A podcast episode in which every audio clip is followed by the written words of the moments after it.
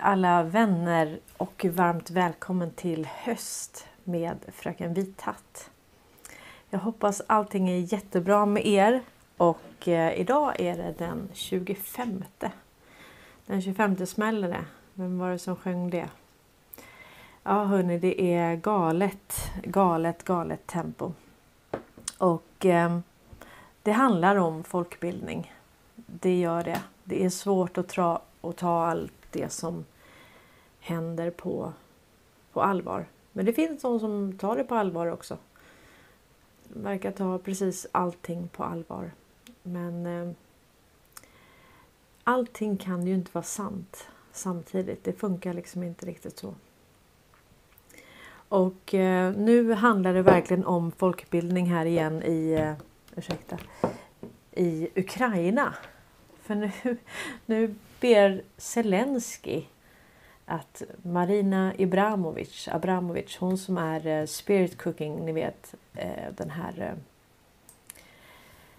satanisten. Och nu ber de henne att bli ambassadör här för, för Ukraina. Och då skriver Awaken Outlaw att man kan lika gärna fråga Dracula om att bli det.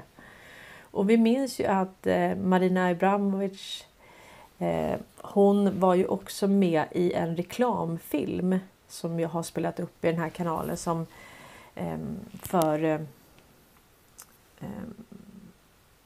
det var ju Bill Gates, det var Microsoft va?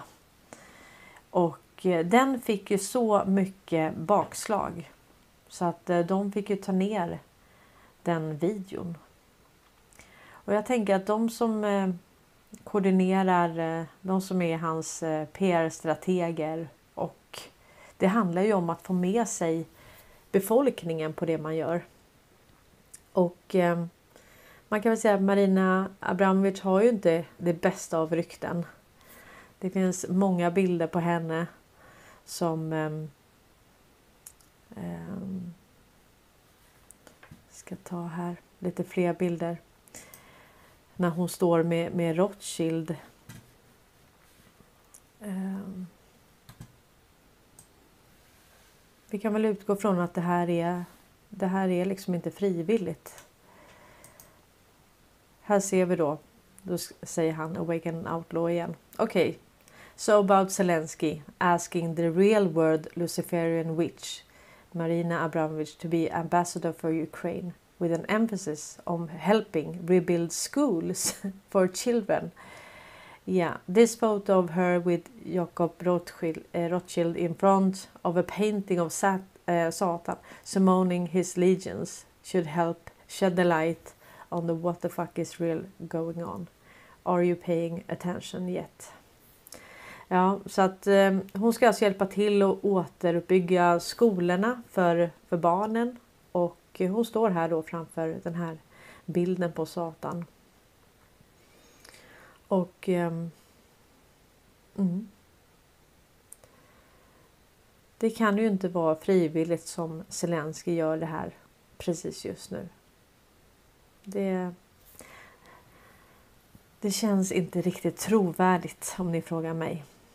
Men eh, vi ska verkligen rikta blickarna till Marina Ibramovic och hur hon har eh, influerat också många i Hollywood. Vi har ju sett de här videorna när hon eh, hur hon har eh, gjort såna här eh, sessions med Lady Gaga till exempel.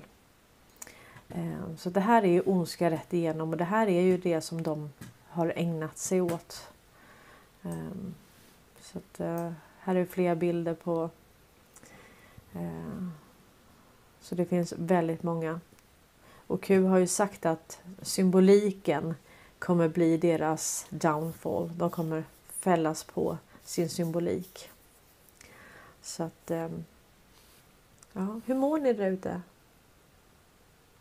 Kul att se er igen. Och... Ehm, ja. Det är mer saker som händer nu och det som jag tycker är väldigt intressant är det här med eh, hur Trump, eh, DN skriver nu att man tycker att Donald Trump ska träffa Zelensky. Och ehm, det här skriver man alltså i... Eh, öppnades på...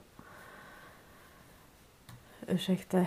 Jag har uppdaterat min dator och råkat merga den med en annan dator. Så att ingenting är vad det brukar i min dator nu för tiden. Så att jag ska se hur jag kan återställa min dator som jag hade den. Men, eh, ja. Det här skriver i alla fall eh, Karin Eriksson i DN då. Att eh, man tycker att eh, Donald Trump ska träffa Zelensky.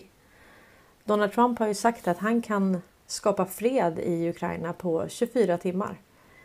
Och eh, nu tycker man då att eh, det är läge. Så på något vis så är det inte. Det är inte Biden man rekommenderar ska vara en fredsmäklare utan det är faktiskt Donald Trump. Och eh, han är ju en fredspresident. Han har inte startat ett enda krig. Nej. Vi kommer ha fred. Och eh, vi kommer ha en tid av fred. Det nya finansiella, eh, finansiella systemet kommer kräva att man har fred med andra länder och att man ser till sin egen befolkning i första hand. Så att det kommer bli bra. Men eh, vi måste ta oss igenom det här. Vi måste belysa alla de här delarna med, eh, med korruptionen och eh, bedrägeriet och hur vi har blivit lurade. Vi måste ta oss igenom det här och ehm, smälta alla de här sakerna. Och det är många tuggor att smälta. Det är många olika saker.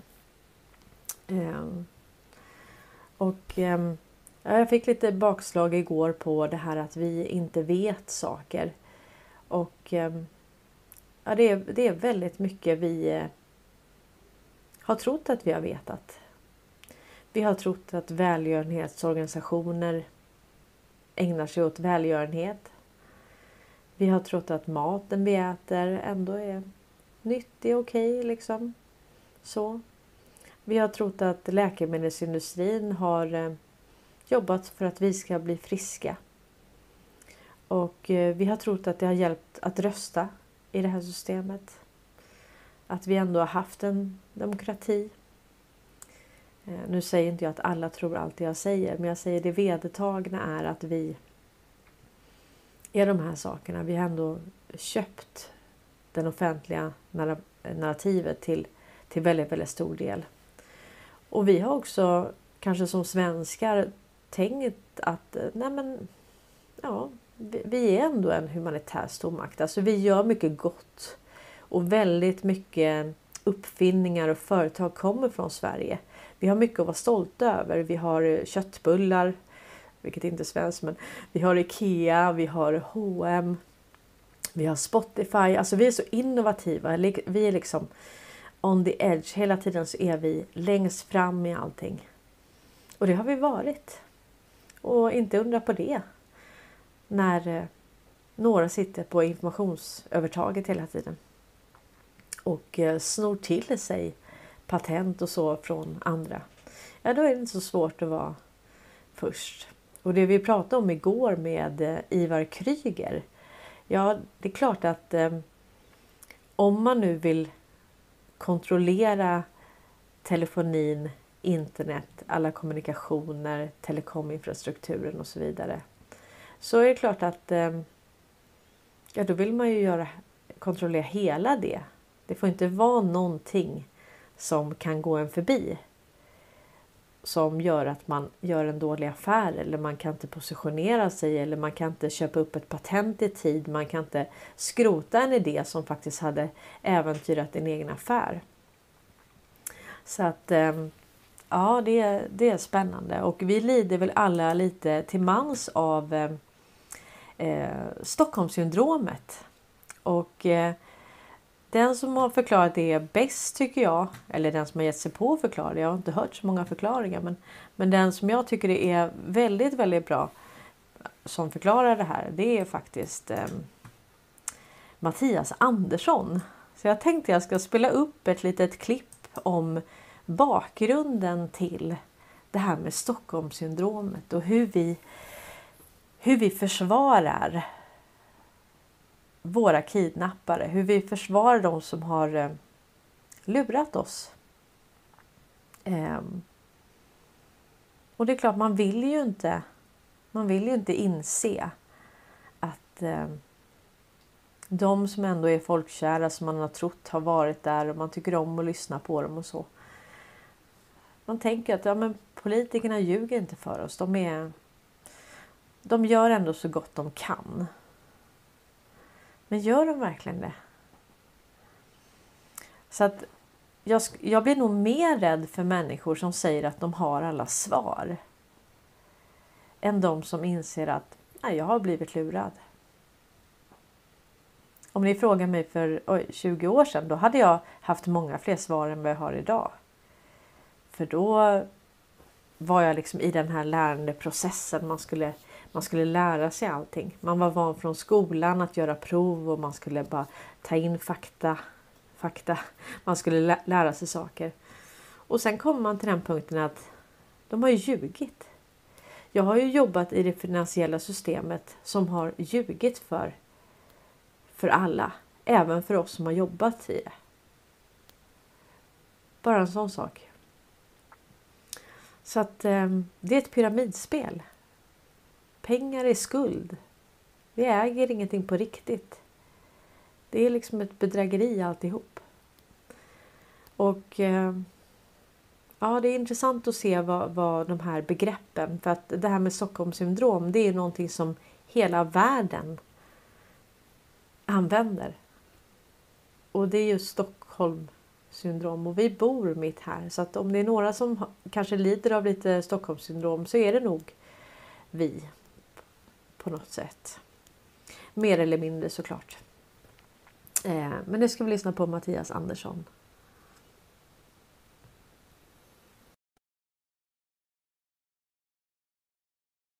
Pågått detta drama alltså runt omkring oss och där borta vid Kreditbanken. Och jag tänker att ni ska få höra en del om just Norrmalmstorgdramat och Stockholmssyndromet här. En torsdag den 23 augusti kliver bankrånaren Janne Olsson in på Kreditbanken på Norrmalmstorg i Stockholm. Detta utmynnar ett gisslandrama som pågår i flera dagar fram till den 28 augusti året är 1973. Det spektakulära är att Janne Olssons tidigare medfånge Clark Olofsson hämtades från fängelset i Norrköping och fördes samman med bankrånarna av polisen. Kravet hade ställts av Jan Olsson som också krävde 3 miljoner kronor, en Ford Mustang som flyktbil utöver vapen och skyddsutrustning för de bägge. Än mer spektakulärt är att dåvarande statsminister Olof Palme samtalade direkt med bankrånare och gisslan varav en del av samtalet direktsändes i radio. I det samtalet bland annat försvaras bankrådarna av gisslan som istället uppger för statsministern Olof Palme att rädslan är att polisen ska komma in i lokalen och orsaka död. Detta blir internationellt känt som Stockholmssyndromet. Ett tillstånd där offer försvarar förövare. Idag pågår ju lite annan aktivitet här i området. Från Arsenalsgatan, Gamla Arsenalen, så flyttade ju Wallenbergsfärens viktigaste bolag och stiftelser ner hit till Hamngatan 15 bakom mig. Och eh, där låg en gång i tiden MEA, alltså där man höll på med, ett, eh, med militär ekipering, alltså ett varuhus. Och det låg ju under Olof Palmes farfar. Och det är nästan som eh, att allting går igen nu när Investor flyttar in i eh, det, det gamla MEA-huset. Med tanke på då vad en arsenal annars sysslar med, vad som pågick på Arsenalsgatan. Och om man ser till exempel till ingiftet där med Elisabeth eh, von Knirem och vad kusinen August von Knirem sysslade med där i Nazityskland under andra världskriget. Ni som följde med till Palace of Justice då i Nürnberg och lyssnade på IG Farben-processen, vad jag hade att berätta om det. Ni är väl redan väl insatta också i, i den verksamhet som förekom kring eh, von Knirem. Ehm, men eh, ja, det är som ni vet Thule förekommer ju i livförsäkringsbolaget redan på den tiden alltså i familjen Palme. Men eh, ja, nog om det. Det där kan ni läsa på en del om. Tobias Hübinette har skrivit en del om det där. Och jag ska inte gå in närmare på det. Men däremot för att förstå lite mer om eh, Wallenbergs historia så kommer jag prata lite om hästar och eh, ta oss med hästens hjälp Ja, super, super spännande. Det är bra att gå tillbaka. Vi måste ju skriva om våran historia. Vi måste lära oss vad som har varit vad i vår historia. Och jag ser att ni är igång och skriver jättemycket i, eh, i chatten här. Och eh, Lars Nässén skriver att allt kan vara sant samtidigt. Nej, det kan det inte. Det går inte. Det kan inte både vara så att vi ska behålla det gamla finansiella systemet och att det kommer ett nytt till exempel. Det är två helt olika saker. Det, eh, det finns så många saker som både kan vara sant och inte sant. Men det där är lite poppis. Det är populärt det där att det finns ingen sanning utan eh, Ehm, det är verkligheten. Sanning, verklighet, det är relativt. Allt är relativt. Men eh, jag tror inte riktigt så. Eh, jag tror inte så. Det, man kan inte... Om man inte strävar efter sanning. Om man inte vill veta till exempel vem som sköt Olof Palme om han blev skjuten. Om man inte vill veta det så är det helt okej. Okay. Men bara för att inte vi vet om han har blivit mördad eller av vem så betyder det inte att det inte finns en sanning kring det. Vi har inte hela bilden. Vi vet inte sanningen. Men det betyder inte att det inte finns en sanning. Och det kan inte vara så att han är död och att han lever samtidigt. Det är två saker som är helt... Men eh, det tog det vara ganska självklart att inte allt kan vara sant och att det finns en sanning och att allt inte kan vara sant samtidigt. Som är helt motstridiga budskap. Men eh, ja, det där är en liten icke-fråga. Och apropå att skriva om historien så vet vi att det är faktiskt det som eh, eh, Ryssland håller på med just nu. Nu ska vi se om jag kan få upp den där. De har ju då gett ut en bok där de skriver om sin historia. Och där kom den. Det här är rätt intressant tycker jag faktiskt. Det här är då. Jag kan börja med att säga då att de håller nu på att ge ut en bok som de har tryckt i sådär 700 000 exemplar som skriver om deras historia. Och eh, det kommer vara eh, 700 000 till inom kort. Så att en och en halv miljon böcker som kommer skriva om deras historia. Så att den historia som de har blivit lärda i skolan och eh, som befolkning skriver, skrivs om nu för att det är den stämde helt enkelt inte med, eh, med verkligheten.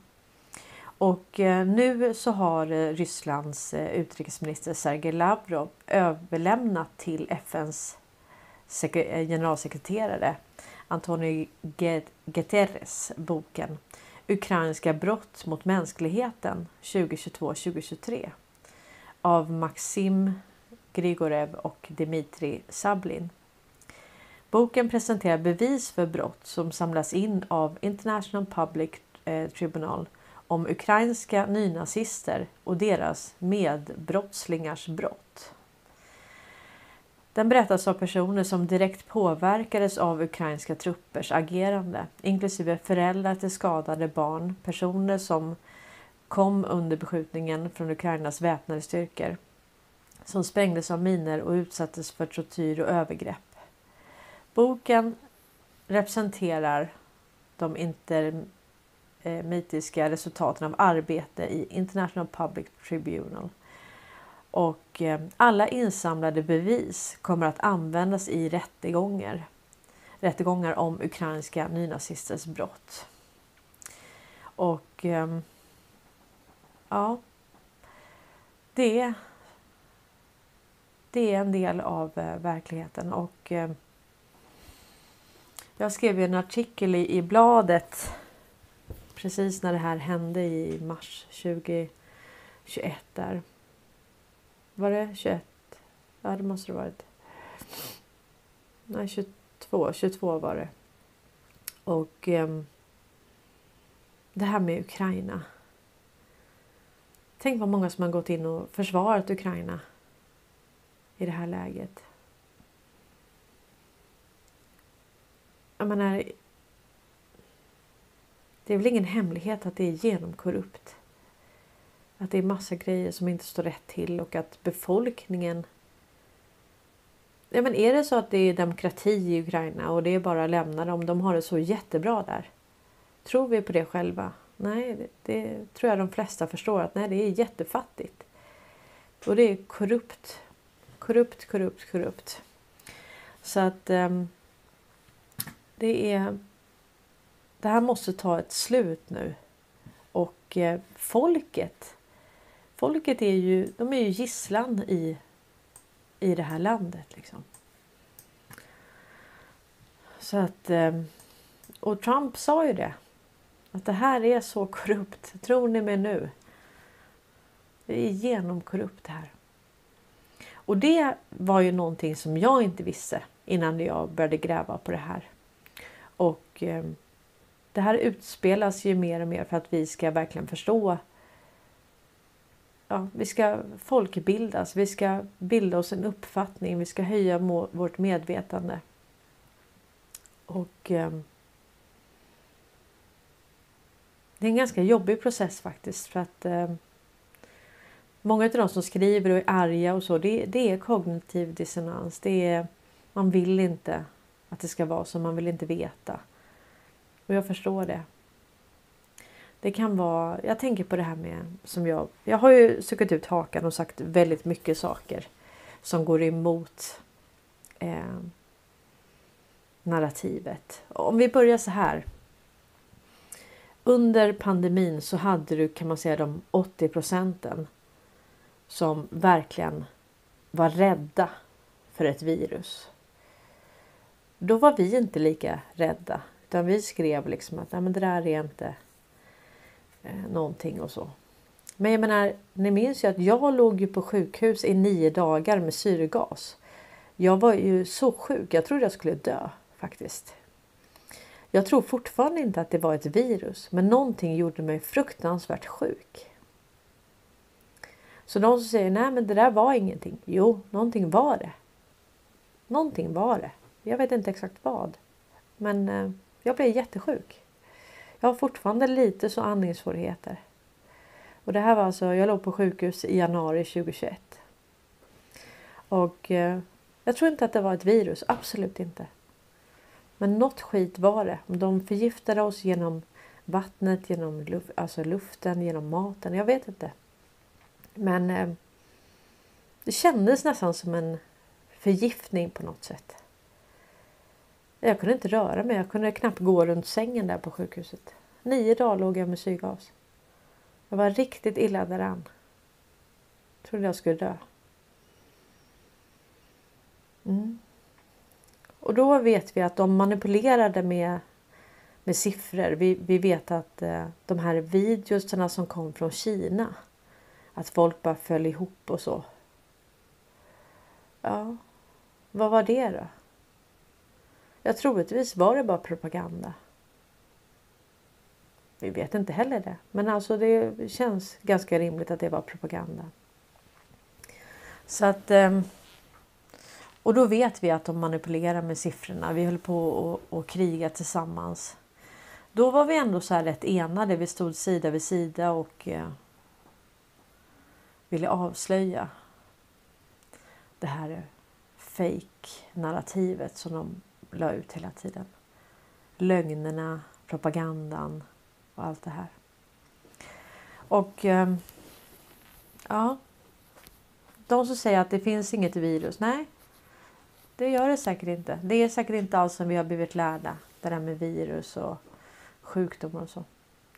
Men ingen kan säga till mig att jag inte blev sjuk. Jag blev jätte, jättesjuk. Jag trodde jag skulle dö.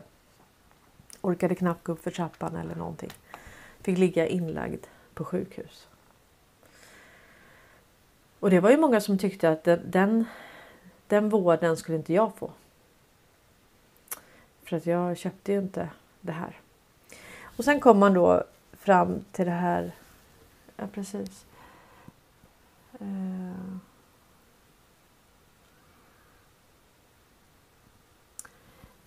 Om jag blev testad eh, ja, på sjukhuset så, så eh, gjorde de nog ett test, ja. Absolut. Men då var jag ju redan jättesjuk. Så jag hade liksom inte tagit ett test innan. Och... Eh,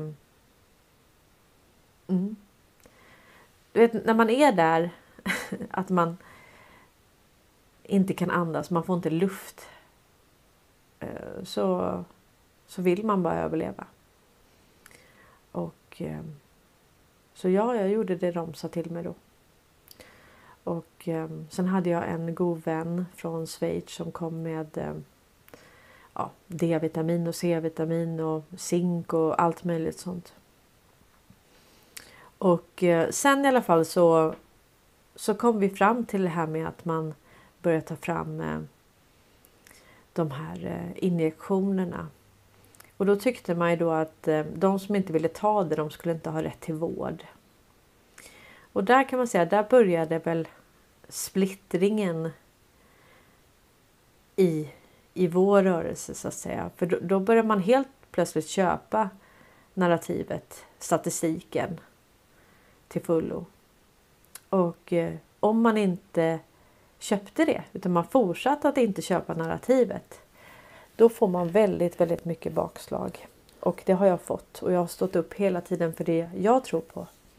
Och eh, jag tror inte att mitt under pågående, pågående stingoperation där man hade handboken så tror inte jag att militären i varje land har tillåtit ett biovapen med mRNA. Och eh, alltså vi får tänka på det här med mRNA. Det är också så att 2020 så fick man Nobelpriset från Umeå universitet för gensaxen. Och alltså det här mRNA. Och vi hörde ju då berättelser om att eh, man hade testat det här på djur och de överlevde inte och man hade aldrig testat det på mänskligheten. Så bara för att jag inte tror att miljarder människor som har fått det här har fått mRNA. Jag tror liksom inte att militären skulle tillåtit i den omfattningen. Alltså vi pratar miljarder doser till miljarder människor över hela världen som får någonting som man aldrig någonsin har prövat. Jag har bara svårt att tro att det skulle tillåtas mitt under pågående stingoperation. Och det har jag rätt att tro. Det är min tro. Och jag Många har ju sagt då att okej, okay, inom två år så kommer 92% av de som har tagit det dö. Jag, det har gått två år nu. Jag ser fortfarande inte att eh, det är så många. Ja, i stort sett har väl gått två år. Och eh, ja, jag tror på planen. Jag tror att det finns en konstellation som motverkar det här. Jag tror att de har handboken och jag tror att det handlar om ett stingoperationsbaserat folkbildningsprojekt. Det är vad jag tror. Och eh, nu säger man då att den 4 oktober så kommer eh, Fima att trycka ut en eh, sånt emergency, emergency broadcast system. Vilket gör att grafenoxiden i de som har tagit det här kommer koppla upp mot den här skadliga signalen vilket gör att eh, de kommer dö. Och vi har hört det här innan från de här och det har inte stämt en enda gång. Men vi får väl se den 4 oktober nu i år om det blir så. Jag har väldigt svårt att tro på det. Jag tror inte på sånt där. Och eh, jag tycker det låter som en riktig riktig saga. Så att, och sen också, vi, vi pratar då eh, mRNA som ändrar ditt DNA vilket gör att någon annan kan äga dig. De kan ta patent på dig för sammansättningen är inte densamma. Så då i praktiken skulle du inte äga din egen kropp för att DNA är sammansatt på ett sätt som någon annan äger. Det är en del av det här. Men det, alla de här narrativen sitter ihop så att säga. Och många av de som tror på det köper alltihopa. och de kanske också köper att det finns en plan. Så att, eh, men som sagt, eh, det är väldigt få som har stuckit ut hakan som jag har gjort. De flesta håller sig kalla och eh, artiga och korten nära kroppen. Men jag har gått ut och sagt vad jag tror på. Eh, och för det så får jag möta mycket kritik. Med rätta. Det är helt okej. Okay. Man får jättegärna tycka annorlunda och man får tycka att jag är dum i huvudet och så. Men om jag den information som jag har och det jag går ut med. Det får ligga på mitt samvete. Det står jag för. Ja, och sen har vi då eh, i de här så ligger då grafenoxid och det säger man då när man krämar på 5G i de här alla masterna som man sätter upp så kommer det man kunna styra dem och, och de kommer dö då. Och det, och det här är liksom men tänk att gå ut och ge folk en dödsdom. Utan att ha en aning om att det är sant. Hur vet man att det här är sant? Men vi vet ju att de ljög för oss innan. Med statistiken och hur farligt det var. Och man höll tillbaka hydroklorokin och Ivermectin. Och Fast man hade haft det mot malaria i 70 år och man kunde till och med ge det till barn och gravida så så fick man inte ge den medicinen. Och det kändes ju som att de här tropiska medicinerna, alltså mot trop tropiska sjukdomar och så, det kändes som att de hjälpte. Framförallt med andningen. Så jag hade nog varit väldigt behjälpt av det. Men jag kunde inte få tag på det. Ehm, mm. Och jag vet att det här är polariserande frågor.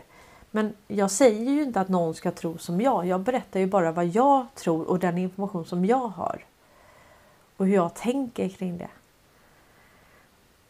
Så okej, okay, gensaxen, mRNA, inte längre äga sin egen kropp för att sammansättningen ägs av någon annan. Grafenoxid, nanopartiklar, 5G. Ehm, Sådana pushar med då Emergency Broadcast System. Och ehm, ja, man säger också att det är parasiter och eh, ja, jag vet inte vilka källor egentligen man går på som gör att man är så bombsäker på att man ger 92 procent av de som tagit det här en dödsdom. Och jag känner så här att det här. Eh, det hjälper inte mig alltså. Jag försöker ena folk. Jag försöker få folk att, eh, att vakna upp och de här narrativen som pushas hela tiden, de polariserar. De polariserar faktiskt. Det är väldigt svårt att få med sig folk efter att eh, mina kära Eh, vänner i det här går ut och ger folk en dödsdom. Det, det är svårt alltså. Man kan säga innan det här började så gick jag ut väldigt tydligt och sa att jag tyckte inte man skulle ta det. Och även fast jag låg på sjukhus så sa jag att jag inte trodde på viruset. Men ingen kan ju säga att jag inte blev sjuk. Och vad blir då folk sjuka av? För det första så, så vet vi inte om det finns vissa batcher som är skadliga på något vis. Det finns ju biverkningar med i stort sett alla mediciner på något sätt. Så att, nej men det vet vi inte. Är det samma sak som att säga att eh, det här är ett dödsmördarvaccin som kommer döda allihopa som har tagit det? Eller 92 procent? Nej, det är det givetvis inte. Men sen tänker jag att det kan finnas andra saker. Precis som jag blev sjuk, inte av ett virus utan någonting, så blev jag väldigt sjuk. Så att man kan ju bli sjuk av andra saker också. Det kan vara andra saker. De kanske fortsätter lägga saker i vår luft, i vårt vatten, i vår mat. Det kanske, kanske finns batcher. Men att liksom på bred front i miljardskala rulla ut en gensax. Det, det har jag väldigt svårt att tro. Och sen kan det också vara det här med att när man man kanske avgiftar oss som befolkning lite. Alltså det känns ju som att de har förbättrat eh, kvaliteten på vattnet, dricksvattnet och eh, många av de här Ja, jag vet inte. De renar ju vår luft och eh, vår miljö. Så vad är, det sjuk, vad är det folk blir sjuka av? Det vet jag inte. Och är det mycket mer än tidigare, det vet jag inte heller. Jag vet inte om statistiken stämmer. Utan där håller jag mig lite... Men om vi säger att det här skulle vara en giftinjektion, ett biovapen och ett dödsmördarvaccin. Då tycker jag, och det säger jag helt och fullt, då tycker jag att Trump ska vara den första som får dödsstraff. Faktiskt. För att ehm, är det ett dödsmördarvaccin så är det faktiskt så att då Även om han inte har promotat så att man ska ta det så har han inte heller gått ut och sagt att ta absolut inte det här. Så att är det ett döds, dödsmördarvaccin så tycker jag att han och militären och, eh, och då, då är det så här, då är alla med den djupa staten. Då finns det ingen plan, då finns det ingen konstellation som motverkar det här och då är vi inte inne i ett folkbildningsprojekt. Och då finns det inga goda krafter överhuvudtaget. Och eh, jag tänkte jag ska spela upp ett sånt här litet skrämselpropagandaklipp eh, som vi slåss emot. Och den här gången så handlar det om riksbankspengar. Och så här låter det väldigt ofta nu i USA när man pratar om CBDC. Och eh, jag tänkte att jag tror ju tvärtom mot vad han tror och jag känner inte ens att hans egen eh, sitt eget narrativ går ihop. Så att jag tänker vi lyssnar lite kort på det klippet och sen ska jag prata om vad jag tror om det här med CBDC. Och det också med anledning av att de, de som gjorde den här eh, konferensen eh, där de propagerar för att alla skulle dö eh, i Norge. Nu ska de göra en konferens här i början av oktober om CBDC. Och eh, så att det här är någonting. Det kommer säkerligen komma en sån konferens i Sverige också. För innan var Sverige först och sen hakade Norge på med den här konferensen eh, som handlade om om vaccinet och allt det här. Och nu går de före och pratar om CBDC. Och eh, det kommer säkerligen komma till Sverige också. Så där har vi ett jobb att göra. Vi som har förstått och som förstår mer och mer av hur det nya systemet kommer rullas ut. Eh, så jag tänker vi lyssnar lite kort på det här klippet och sen så eh, pratar vi lite om det.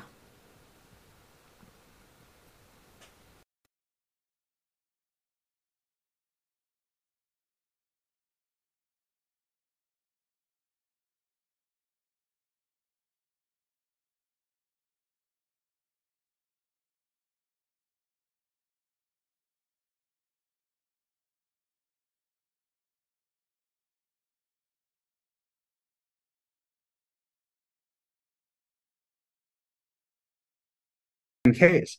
These companies 10Ks, which is their IRS documents, right? That they have to for the SEC that they have to report all their their holdings. I mean, these are official documents that anybody can look up. 10Ks are public record. Mm. And you can just look and see, good grief, there's a mass exodus of money. So that first article that you had on the screen, that's another creepy thing that I think is a byproduct of of everything that you and I have talked about over the last three or four months. Mm-hmm. And that is talking about central bank digital currency, right? And how, um, in their own words, Pippa Malmgren from the World Economic Forum has said it's programmable money. We have the ability to cut you off from buying or selling if we don't like you. The Bank for International Settlements had Project Icebreaker, Project Aurora, that says if the ideology of the use of funds doesn't match up, we're going to cut you off. We're going to not not issue bank wires. You've got the Fed Now app, which is the conduit from you and your money to the central bank digital currency, right? That was initiated into law under Executive Order 14067 by President Biden. Um, the Fed Now app, OP, it's federal docket OP 1670 that goes back a few years. All of this people can look up, right? But but earlier this week on Wednesday, Citibank debuted and trade services on blockchains for institutional clients. So so they debuted their new token service in a push to bring blockchains to institutions. So th- what what's interesting about that token service, right? You and I talked about the tokenization of assets that the Bank for International Settlements basically defined about 2 months ago. Right. They said tokenization process is basically in the digital cryptocurrency world bringing in all of your assets, real estate, stocks, bonds, mutual funds, cash into one token, one packet of information for in layman's terms. Now, Right. that packet of information is all of your financial assets that is programmable according to the World Economic Forum and Bank for International Settlements, meaning if your ideology doesn't match up, they can cut you off from your bank accounts, right? So, so what Citibank just said is their institutional clients, their companies, they just opened up this token service to the blockchain technology that now everything is digitized and they have the ability to cut you off from your accounts. Ooh. So it's like, Kurt, don't be so crazy. Don't be such a, a conspiracy theorist, right? It's like, well, it's not my words, it's theirs, right? So, so, but here's where what else has happened over the last week since the last time you and I spoke? There's a there's a bank called Green Dot. So, what is Green Dot Bank? I've never heard of it before. I don't think many people have, but they're the the, the technology background behind the Apple Wallet, behind um, Uber, you know, some of these like and, and like some of these electronic wallets, right? So, but they're also a bank. So for the last six months, they've with, been withholding people's with money. They're not been allowing for withdrawals for six months. So then there's an article that talks about it because there's people complaining on social media. It's like, hey, we've been we've been cut off from our bank accounts. This is this is wild. We can't get our money. Imagine if you're uh, in retirement years and you have this green dot bank account and you're having your social security payments deposited into it and then say well you can't have access to your money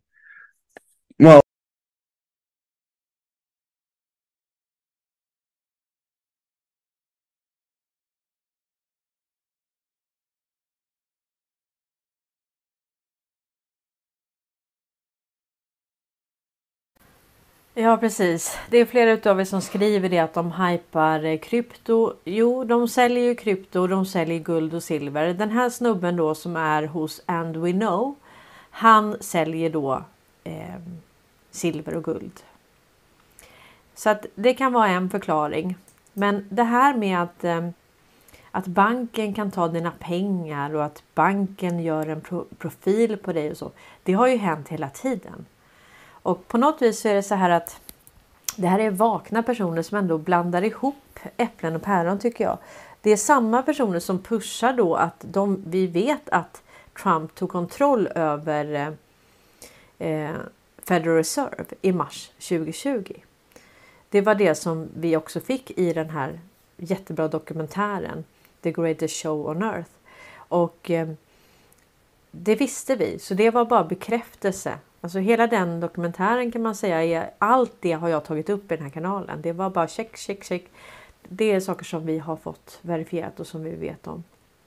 Och ehm, så att om det nu är så att Federal Reserve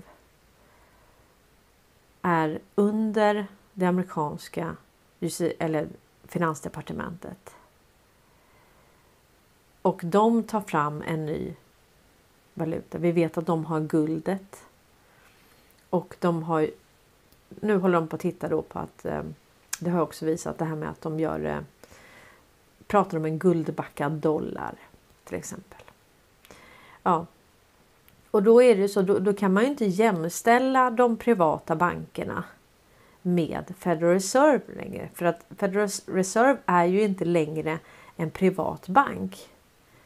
Likaså med Blackrock och Vanguard. Vi hade ju då en, ett undantagstillstånd och då tvingade ju, då kunde då presidenten i USA tvinga företag att eh, tillverka olika saker. Och det var så man tog kontroll över Fed också. Och i den vevan så var det faktiskt Blackrock som fick i uppdrag av Treasury att stödköpa de här aktierna. Och det innebar ju då att då fick ju Blackrock de fick inte välja vad de skulle göra så att säga. De fick ett uppdrag. Precis som flera andra fick ett uppdrag. Ni ska göra eh, sådana här ventilators och ni ska göra det här. Olika saker som man kan behöva under en, en, en kris. Och, eh, och då är inte längre Federal Reserve, alltså det här riksbankssystemet globalt är ju inte längre privat. Utan då ligger det under undantag, undantagslagar, under eh, krigslagstiftningen då, law of war. Och samtidigt kan man säga som det här hände lite innan. Då tog man kontroll över Ericsson och det här var väldigt viktigt för att eh, vi vet ju att Riksbankernas riksbank är ju då Bank of International Settlements. Och eh, det är klart att om du ska ta kontroll på hela den betalningsinfrastrukturen så, så får du det automatiskt när du tar kontroll över Ericsson. Precis som man fick kontroll över eh, Red Bee Media med över 500 tv-stationer. Det fick man också när man tog kontroll över Ericsson i och med att det är helägda dotterbolag. Då. Så att, ehm, men så här kan skrämselpropagandan låta. Att nu kommer de, det här kopplar man då till social credit score och eh, den som har skapat det här social credit score i Kina är ju faktiskt en som sitter i, eller i alla fall satt i styrelsen för World Economic Forum. Jag tror han sitter kvar där. Och World Economic Forum och gör ju en jätteinsats.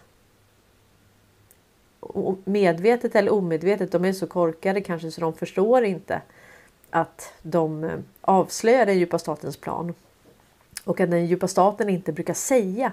Alltså kriminella brukar inte säga så här. Hallå nu ska jag råna den här banken på fredag. Bara så ni vet. Så ha ordentligt med poliser runt om. Och se till att ni inte har några pengar på kontoret. För att på fredag klockan 10 då slår vi till vet ni. Det, det blir liksom. Det blir lite för dumt. För att vara sant. Så att jag vet inte riktigt vad de här amerikanarna vet inte om de tar det på allvar eller om de bara glömmer den pusselbiten med, med Fed. De, de rekommenderar den här dokumentären samtidigt som de tar med den här typen av... det kanske bara är att de inte riktigt har lagt pusslet. Eller så handlar det om folkbildning, att de har i uppgift att få med sig så många som möjligt. Och då måste man tänka till.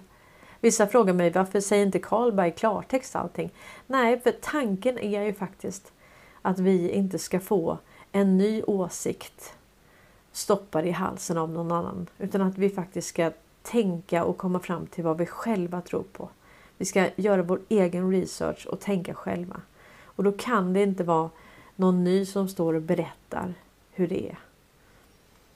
Och det är väl konstigt va? att eh, att vissa saker får man inte tycka. Och det är typ väldigt mycket av det jag säger här. Det får man bara inte tycka. Man får inte tro så, man får inte eh, ha lagt det pusslet på det viset som jag har gjort och presentera det sakligt utifrån alla parametrar som jag väger in i det här. Så det är väldigt intressant. Så CBDC är ju då Riksbankernas e-valuta kan man säga och vi har ju redan i Sverige till exempel så har vi till 99 redan digitala pengar. Så vi har redan en e-krona eh, fast det är privata banker då. Och eh, i och med att riksbankssystemet nu är under kontroll av det amerikanska eh, Treasury och eh, ja, militären ytterst då, amerikanska militären så kommer vi också att få tillbaka Riksbanken och den kommer lägga sig under folket. Precis som man gjorde i Ryssland där man förstatligade.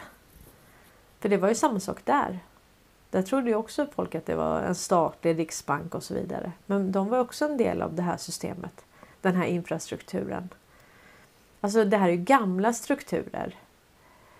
Det är ju Världsbanken startade väl 1951 eller om det var 1952 och likaså med Världsbanken. Världsbanken var 51 och IMF tror jag var 52. Det här är gamla strukturer så att säga. Men det är inte så jättegammalt ändå. Alltså, det är inte så att det här det här systemet vi har där vårt betalningsmedel är räntebelastad skuld. Det systemet har vi inte haft i tusentals år. Och eh, när vi gick av eh, guldmyntfoten och antog då skuldmyntfoten. det, det, är, det är på 70-talet. Och sen har vi då kreditavregleringen 85. Och sen har vi euron som infördes 99. Och sen har vi då G20-mötena som bestämde då att bankerna kan ta pengarna även om de inte är på obestånd och det var 2005.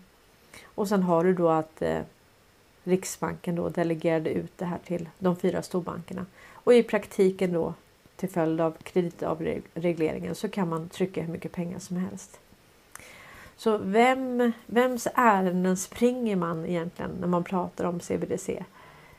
Det är frågan det faktiskt. I min värld så är det ju de privata bankerna. Det är ju deras ärende för de vill ju såklart inte eh, veta om det här. Och sen har ju så att de har ju bankfolken så att säga och de som jobbar med aktier och eh, har investerat på olika sätt. De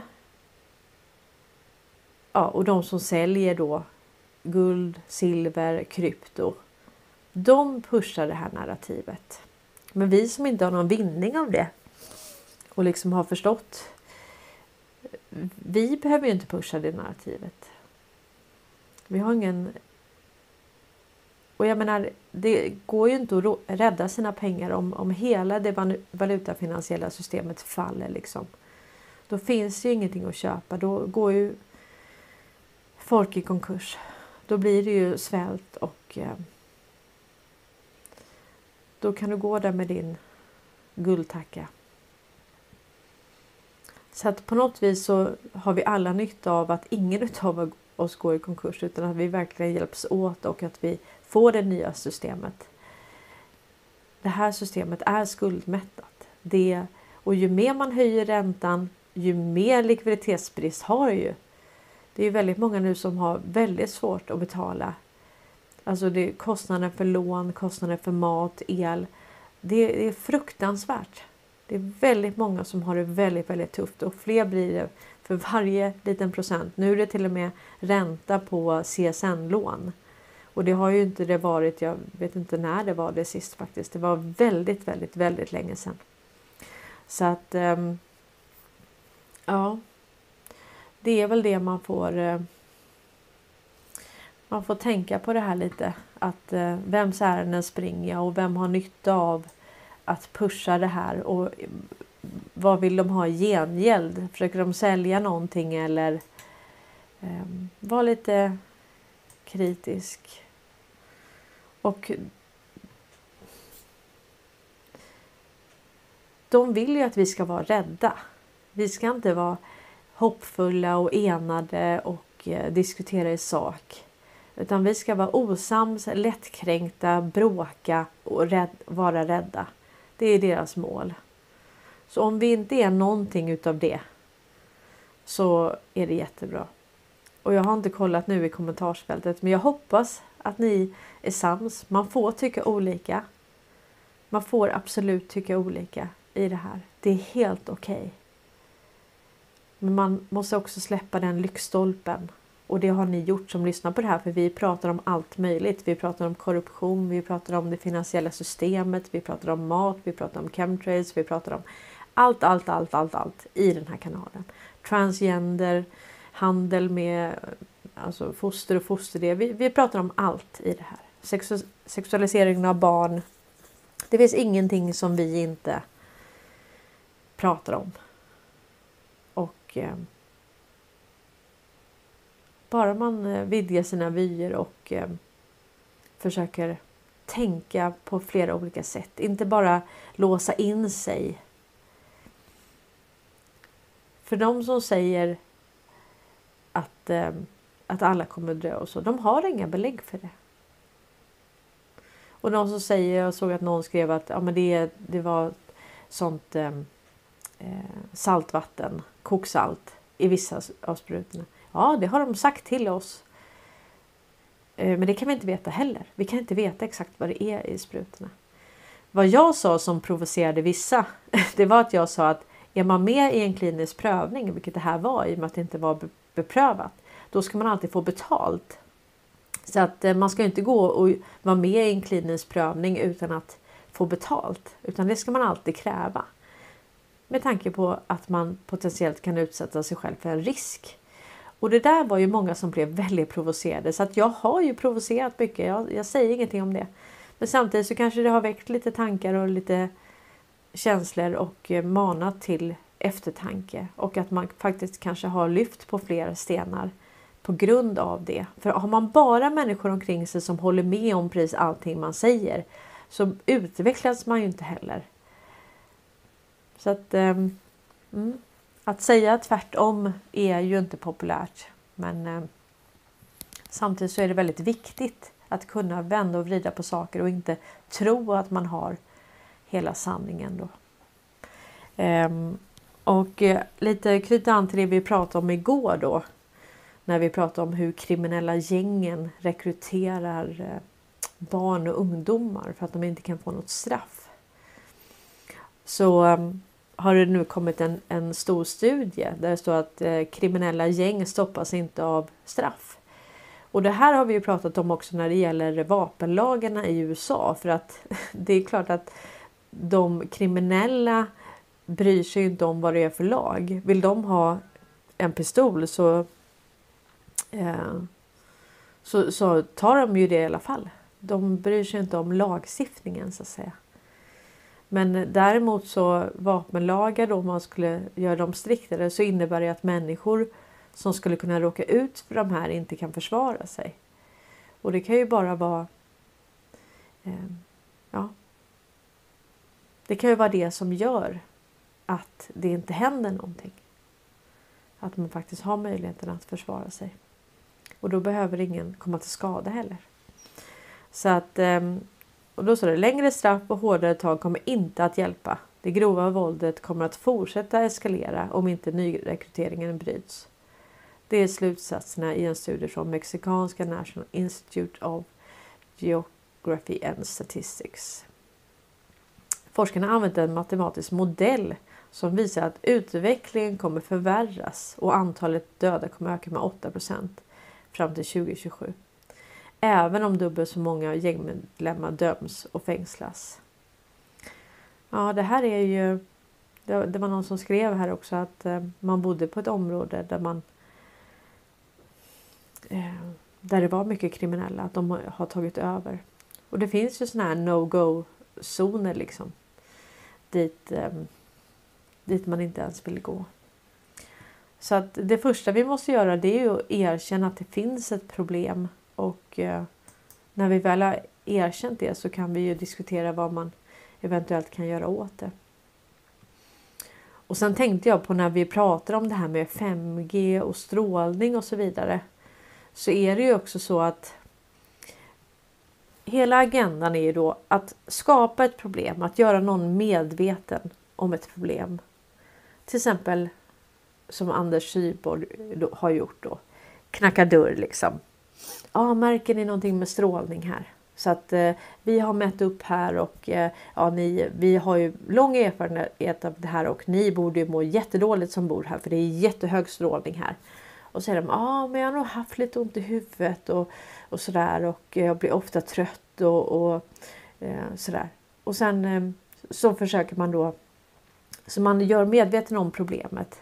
Och sen försöker man blåsa upp reaktionen genom fruktan. Och det här är jättefarligt. Vad det än är, alltså jag bara tar playbooken. Och sen då så vill man sälja en lösning. Precis som vi såg här med CBDC då är det liksom problemet det är det finansiella systemet. Bankerna kan stänga av dig och eh, sen har du då reaktionen då. Skrämmas. Det här är hemskt. Det kommer bli så att de bara stänger av folk fast de har gjort det hur länge som helst. Och sen så säljer man en lösning. Köp silver, köp guld, köp krypto och så vidare.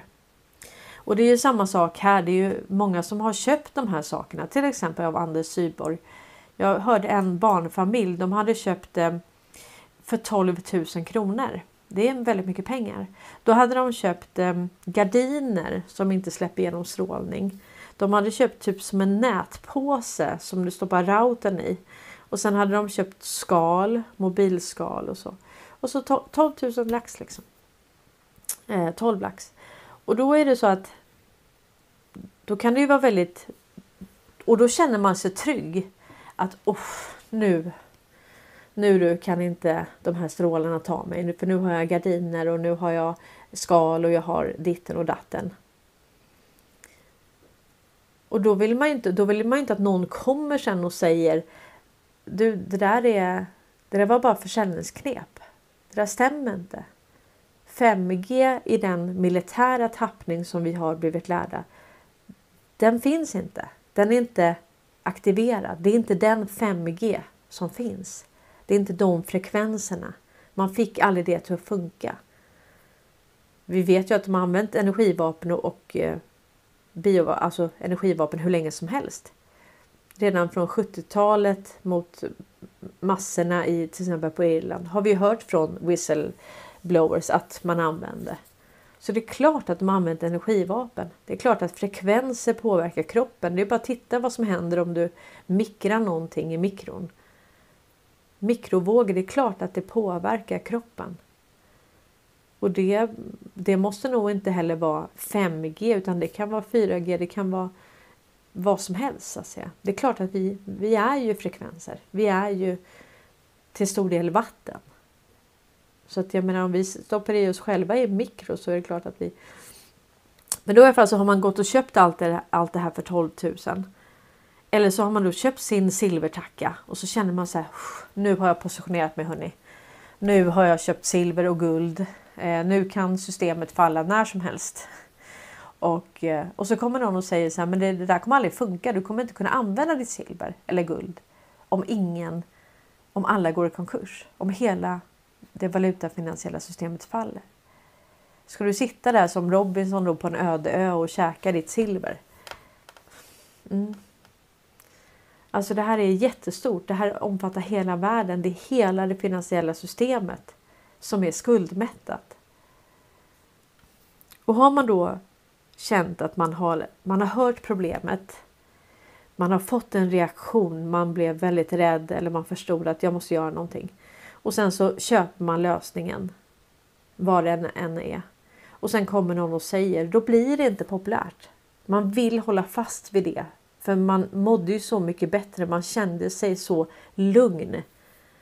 När man då hade köpt det här mobilskalet och vad det är. Eh, det finns ju också såna här stenar och, och eh, det finns allt möjligt sånt här man kan köpa. Och så känner man då eh, kristaller och allt vad det är. Och så känner man sig jättelugn och trygg med det. Då vill man inte höra att du, du kastade 12 000 i sjön. Det är ingen som vill det. Jag förstår det helt och fullt. Men vi har aldrig alla blivit lurade på, på precis allting. Och allt är inte bara pengar. Det är liksom... Oj, ursäkta. Det är känslomässigt också. Att man litade på någon. Att man trodde verkligen att den ville sitt eget bästa och sen var det bara ett försäljningsknep. Det var egennytta som styrde den människan, inte att den brydde sig. Faktiskt. Ja, jag kastar ut de här tankarna till er idag och, eh, och sen eh, ja, får vi hålla oss balanserade, inte springa iväg med känslor utan det är helt okej okay att vi tycker olika.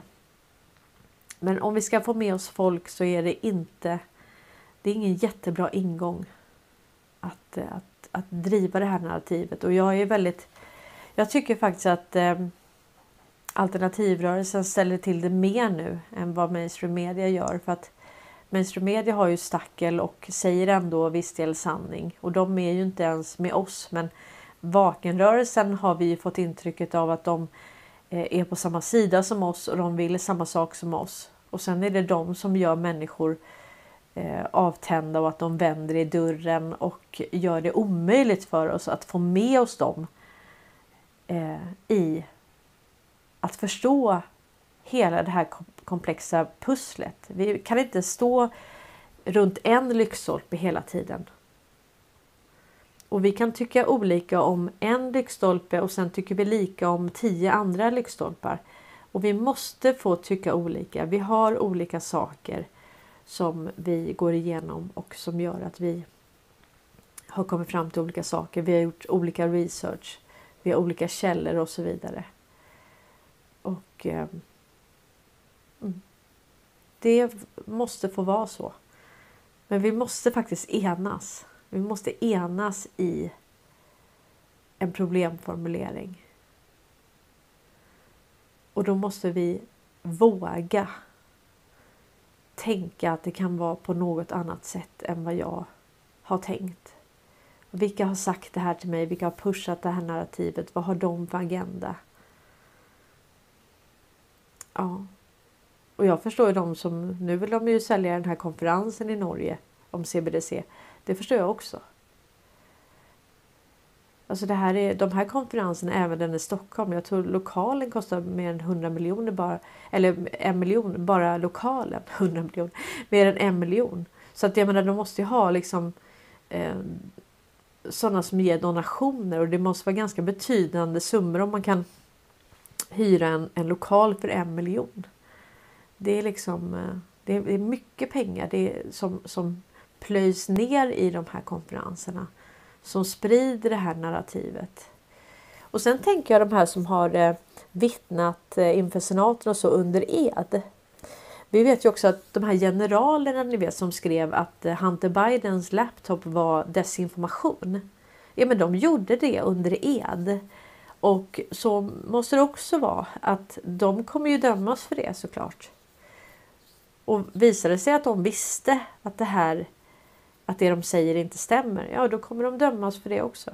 Så att bara för att någon sitter inför senaten så behöver det inte betyda att det måste vara sant. Utan det kan också vara att man ljuger under ed. Det har, vi, det har hänt tidigare. Och eh, det är klart att är du investerad i hela det här systemet och du vet att du redan har begått brott och kommer dömas för det. Ja, då kanske man väljer att ljuga ändå. Man vet att man ändå inte kommer undan liksom. Ja. Tack så mycket för idag. Det var mina tankar idag och eh, ni är fantastiska. Eh, tack Elinor Johansson att du delar med dig av din historia. Och eh, Du är inte ensam. Vi har alla blivit lurade på många, många olika sätt. Och eh, mm det är många som är här som faktiskt har tagit sprutorna. Och, eh, eller många ska jag inte säga, jag vet ett antal som har gjort det. Och det är väl så att vi har alla blivit lurade och det spelar ingen roll när vi vaknar upp. Huvudsaken är att vi vaknar upp. Så är det bara. Och eh, mm, jag hör mycket olika versioner och jag får höra väldigt många berättelser från många utav er. Flera utav er har jag nöjet att fått lära känna på olika, ja, lära känna genom det här. Inte bara i liven utan även att vi pratar utanför och så. Och det är fantastiskt. Så det finns väldigt många historier och det finns inte en person som sitter på hela sanningen. Utan vi kompletterar varandra med våran research. Och den som tror att vi vet allting. Jag menar, det är väldigt mycket vi visste innan eh, som vi trodde vi visste och sen bara nej, men det var inte så. Vi hade blivit lurade på det ena med det tredje. Egentligen skulle vi göra en lista på allting som vi har trott innan som var vedertaget som vi tog som fakta. Men det där vet vi ändå. Och sen bara framkommer det att det där var inte alls sant. När man har fått ett par sådana riktiga aha-upplevelser då är man inte så kaxig längre. Och eh, ja. Vi kämpar på. Det här är ett informationskrig och det finns väldigt många som har väldigt mycket på spel i det här. De har satsat högt innan, de har gynnats av det här, de har begått brott och eh, de vill inte att du och jag ska fortsätta lägga ut den här informationen.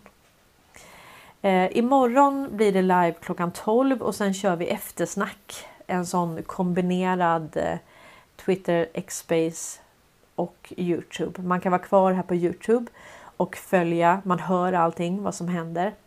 Men man kan inte kommentera. Om man ska kommentera så får man ha ett eh, Twitter eller X-konto och så får man hoppa in i liven.